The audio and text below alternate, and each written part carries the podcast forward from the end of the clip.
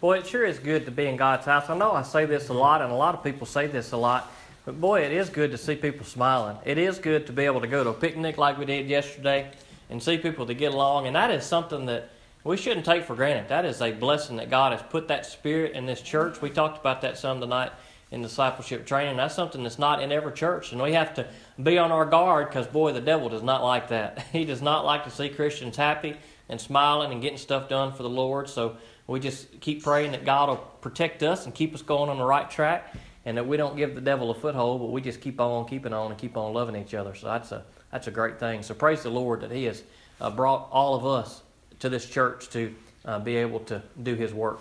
We are going to move on from the book of Matthew. We had covered the Sermon on the Mount, and we, we covered another chapter or two afterwards, but we are going to move on to the book of Joshua. We are going to move on to the book of Joshua. I wasn't sure really where God wanted us to go after the Sermon on the Mount. We just kind of stayed in Matthew. I felt like there was some good stuff in there that we could we could get. And we kind of finished up that chapter on, on faith that we had looked at, and we learned a lot about faith in chapter 9. And, and what you'll see if you continue to read the book of Matthew is you'll see in chapter 10 that Jesus sends out his disciples. He had just said in the text that we looked at last week that the harvest is abundant and the workers are few, and God was sending out workers into that harvest. He was sending out his disciples to begin to do the work that God had called them to do. And calls us to do as well. And, he, and, when he sends them out, he tells them pretty much to go and have a lot of faith. Don't take a whole lot with you, just go and do the work. God's going to provide. And that takes a lot of faith for God's people, for us, and for them, and anybody uh, throughout the history of time that God has called to a mission. It takes a lot of faith to say, look, I'm going to trust that wherever God sends me and whatever position He puts me in, if He's called me to it, He's going to provide for me and He's going to get me through uh, whatever it may be. So we're going to be in Joshua chapter 1, and Lord willing, we're probably going to be in Joshua for a few weeks. I don't know that we'll go uh, verse by verse like we're doing through Revelation, but Lord willing, unless He points me in another direction, we're going to try to finish this whole book and uh, just kind of hitting some of the high points uh, along the way, along the story, and Joshua and the people of Israel and what they go through. So we're just going to look at the first few verses of chapter 1 tonight, verses 1 through 9, and we'll get a little bit of a background before we dig in, since this is kind of a, a new book. We've seen the people of Israel up until this point. If you're not familiar with the story, we've seen the people of Israel kind of go through a lot. We see in Genesis, we see uh, everything kind of coming to be and God making his covenant with Abraham and making the promise to them that he is going to bless Israel and that they are, they are his people and his children and he's going to watch over and take care of them. And then we see some things progress throughout the book of Genesis. We see Joseph, we see his 11 brothers, they sell him into slavery. He ends up being in Egypt. There's a famine in the land, but lo and behold, what the, what the brothers intended for evil, what the devil intended for evil, ended up being for good. Because Joseph was the right hand man, so to speak, of Pharaoh. And so when the time came that Joseph's brother needed food, they show up, didn't realize it was Joseph, but it was their brother. And what they had intended for evil, God used for good to bless his family. They made it into Egypt. We see uh, the, the people of Israel begin to grow. Another Pharaoh comes into being, but he doesn't have favor on Israel. Now, go back and read all this for yourself. I'm just kind of hitting some of the high points. We see the people of Israel become enslaved in Egypt, and we see a, a boy named Moses enter the scene. We kind of talked about a lot of this this morning. Moses leads those people of Israel. God calls him. Moses said, Nope, God, I can't do it. I ain't a good speaker. I can't do any of this stuff. Got to get somebody else. But God uh, puts Aaron and Moses together, and they go in and they are able to lead God's people out of Egypt by the power of God. And along the way, uh, God does some pretty miraculous things. God, uh, He gets them out of there. He parts the Red Sea so that they cross on dry land. It's not like that. Uh, I've heard some theories that, well, maybe something come through and the wind blew and the water was low and they crossed across. I don't believe that for a second. I believe that it was a sea there. It was full of water. God parted it and He dried the land. And science can't explain it, but that's the way it happened, and God can do it. He can do anything. And so the people walked across, and the people saw God do these mighty works. And you would think that these people wouldn't question God. But lo and behold, they started grumbling. Now, we don't ever do anything about like that whenever God has blessed us and things don't go don't go our way, we don't ever start grumbling, do we? Yeah, we do. And that's what the people of Israel did. God, why'd you bring us here? It would have been better for us to die uh, with the Israelites. We should just turn around and go back. And boy, God wanted to destroy them. But Moses intervened. He prayed, and God, He forgave them. But there was some punishment for the people because God had told him he wanted to send them into the, to the promised land, and there were some spies that went out and looked at everything, and it was a beautiful, wonderful land that God had promised to give to the people. But most of them said, Look, it's a beautiful place, but our enemies, the people that live there now, we can't take them on. Now, there were a couple of good guys, Joshua and Caleb, and they believed that God could lead them in there uh, to the promised land that God had told them he was going to give them. But the rest of the people, God said, Look, I'm not gonna, I'm not gonna I'm not wipe you off the face of the earth. I'm gonna forgive you for, for doubting me and not trusting me, but I'm not gonna let you enter that promised land. This generation of unbelievers, you're not gonna get to see it. And as a result, the people of Israel had to wander in the wilderness for 40 years. And that generation began to die off, and there was a new generation. You had the old leader who was Moses, and uh, Moses died, but he kind of he kind of passed off the uh, the torch, so to speak. He passed it on to Joshua. Joshua was the, the new leader of Israel, and that's what we see in the book of Joshua. Moses had passed on, and Moses didn't enter the promised land with the people, but they got really close, and now that 40 years was up, and Joshua was about to get the privilege to lead the people of Israel into the land that was flowing with milk and honey. Now, look, God, He created the whole earth. He created everything. He could have picked anywhere in the earth for His people to be, but He picked that spot. And I don't know why He picked that spot, but Joshua and Caleb and the rest of the group that went, they come back and said, Look, this land indeed, it sure is flowing milk and honey. This is a good place. Now, I've never been to that part of the world. I would love to go to that part of the world and see it. But it was a special place because God had set it aside for His people. And it's a large area from the northeast corner of Africa all the way up the Mediterranean Sea. It was a large area, and it's kind of mapped out for us in the text that tells what God had promised to give them. And so God told Joshua, All right, lead these guys and girls, lead them into the promised land. And what we're going to see along the way is that they have to face some intense battles, some difficult situations that are indeed scary. But what we see is, is that God is bigger than anything they face. No matter if the odds look like they are against us, as it did with the people of Israel, God was on their side. And you can't balance that out on the scale because God's side always wins. No matter what the enemy may have, God's side is always uh, better than what the enemy can throw at him. And so that was kind of a long introduction, but maybe it'll help us to kind of understand what's going on in the book of Joshua. Let's pray and then we'll read the text. God, we thank you for these words tonight, and I pray that you would help us just to uh, heed the words of encouragement that you gave to your people and to Joshua, that we would be strong and courageous, God, that we would uh, learn from uh, the uh, obedience to your people in the book of Joshua, the disobedience of some of your people, that we would learn from their mistakes and, and learn from their right doing, dear Lord, that we would be obedient servants, that would be willing to go and do uh, whatever you may call us to do. In Jesus' name I ask it. Amen. Verse 1 After the death of Moses, the Lord's servant, the Lord spoke to Joshua, son of Nun, who had served Moses Moses, my servant, is dead. Now you and all the people prepare to cross over the Jordan to the land I am giving the Israelites. I have given you every place where the sole of your foot treads. Just as I promised Moses, your territory will be from the wilderness and Lebanon to the great Euphrates River, all of the land of the Hittites, and west to the Mediterranean Sea. No one will be able to stand against you as long as you live. I will be with you just as I was with Moses. I will not leave you or forsake you.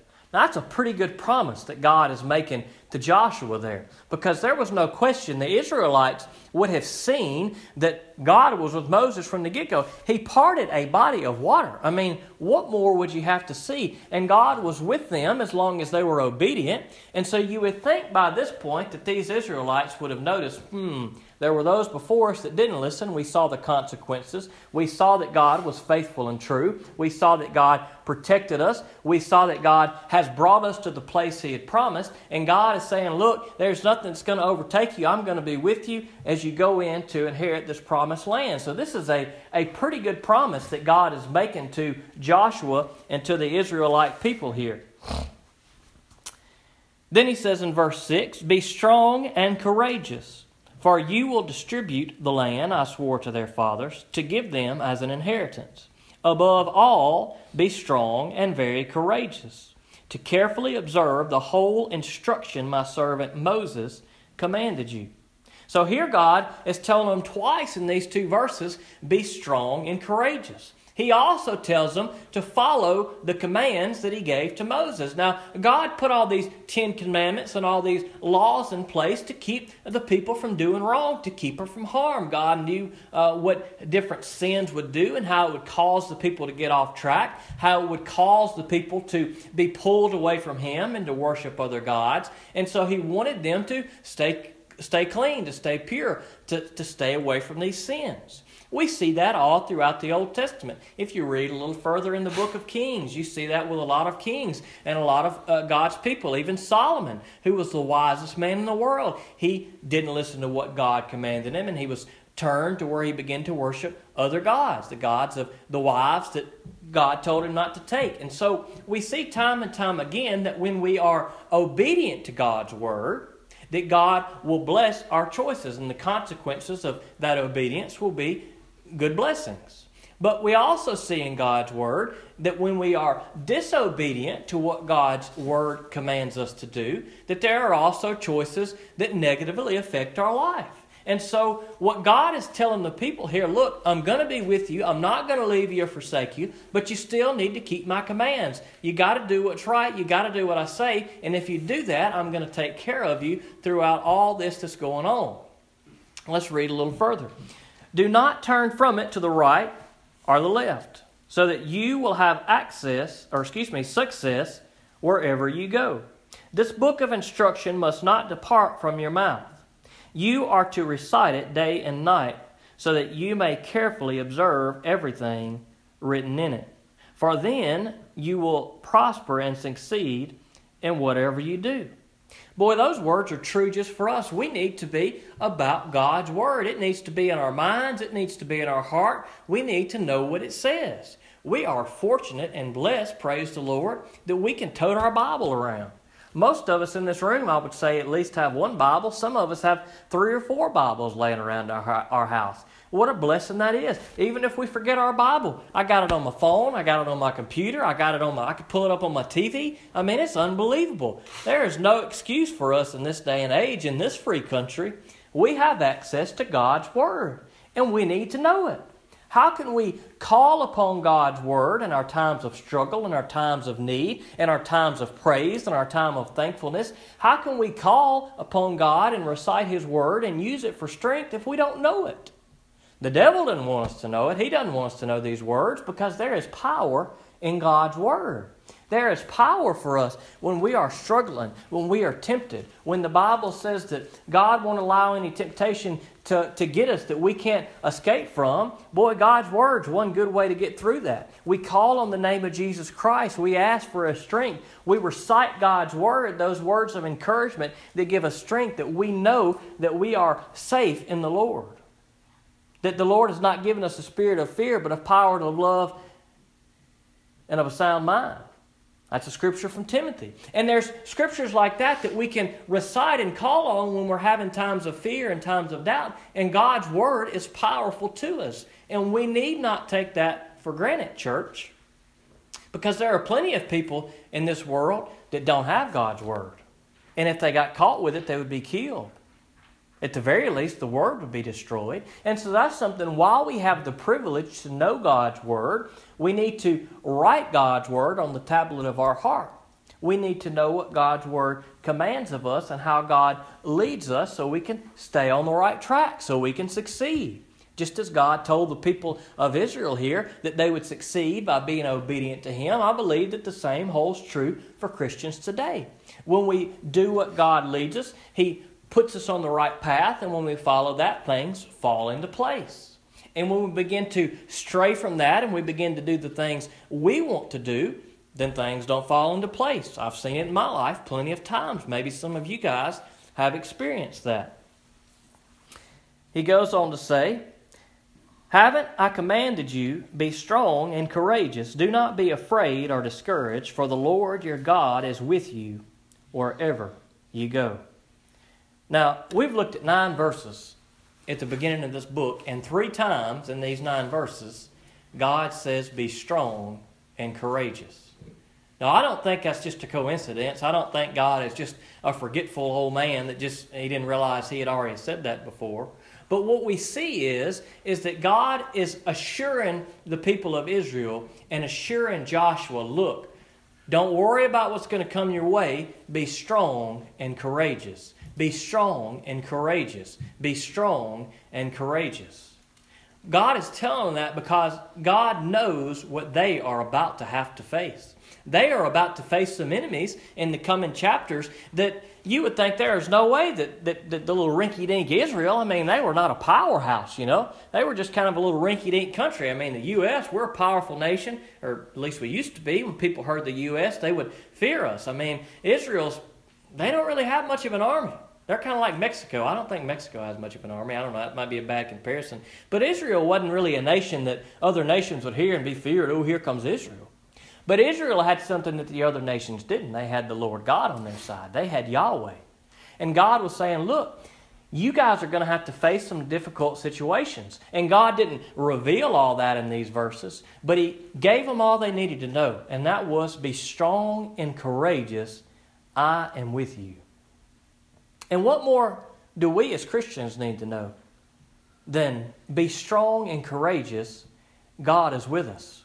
God doesn't tell us everything that's going to come in our path. Now, it may be times that God may reveal something to us prophetically in a dream or in a vision. I believe God does those things of what's coming.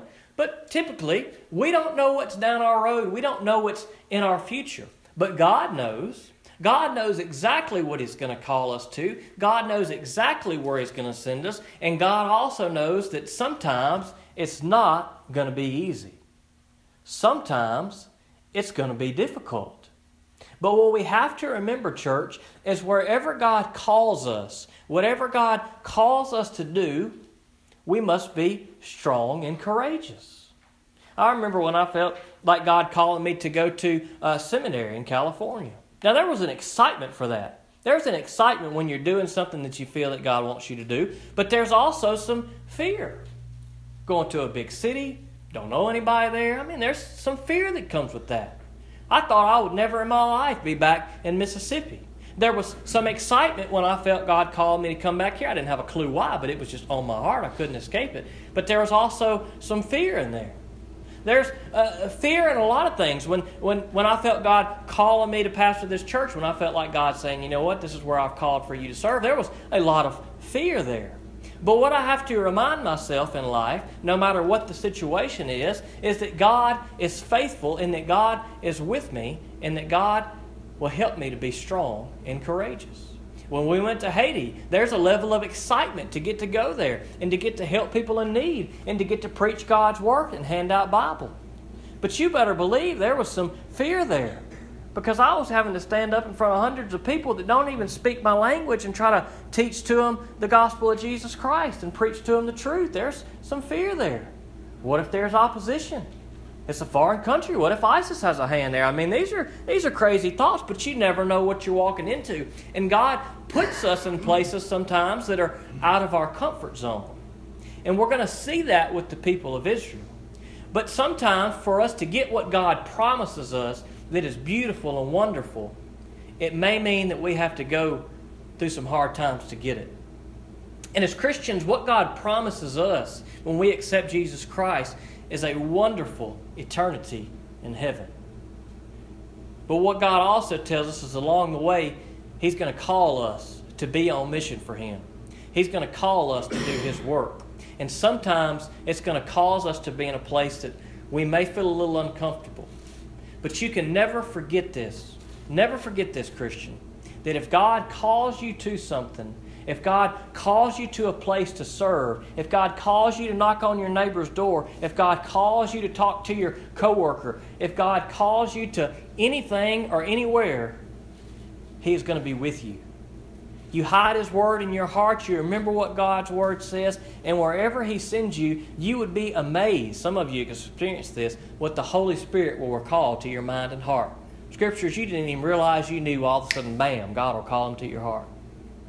And no matter where we go, we have to remember, Christian, to be strong and courageous because God is with us wherever we go. Let's pray. God, we thank you for these words. I pray that we wouldn't forget that, that we wouldn't forget the strength that we have in you, the encouragement that we have in you, dear Lord, that we would, as Christians, be faithful servants. God, I pray that if there is one in this room that have never accepted you, Lord Jesus, that they would do so today. That they could uh, experience the strength and the comfort and the joy that you offer, so that they don't have to uh, be fearful, but that they can be strong and courageous. And so we thank you for these words tonight. We thank you for uh, your faithful servant Joshua, and we thank you for the promises that you made to your people Israel and the promise that you make to us through Jesus Christ that we will be redeemed. And we ask these things in Jesus' name I pray it. Amen.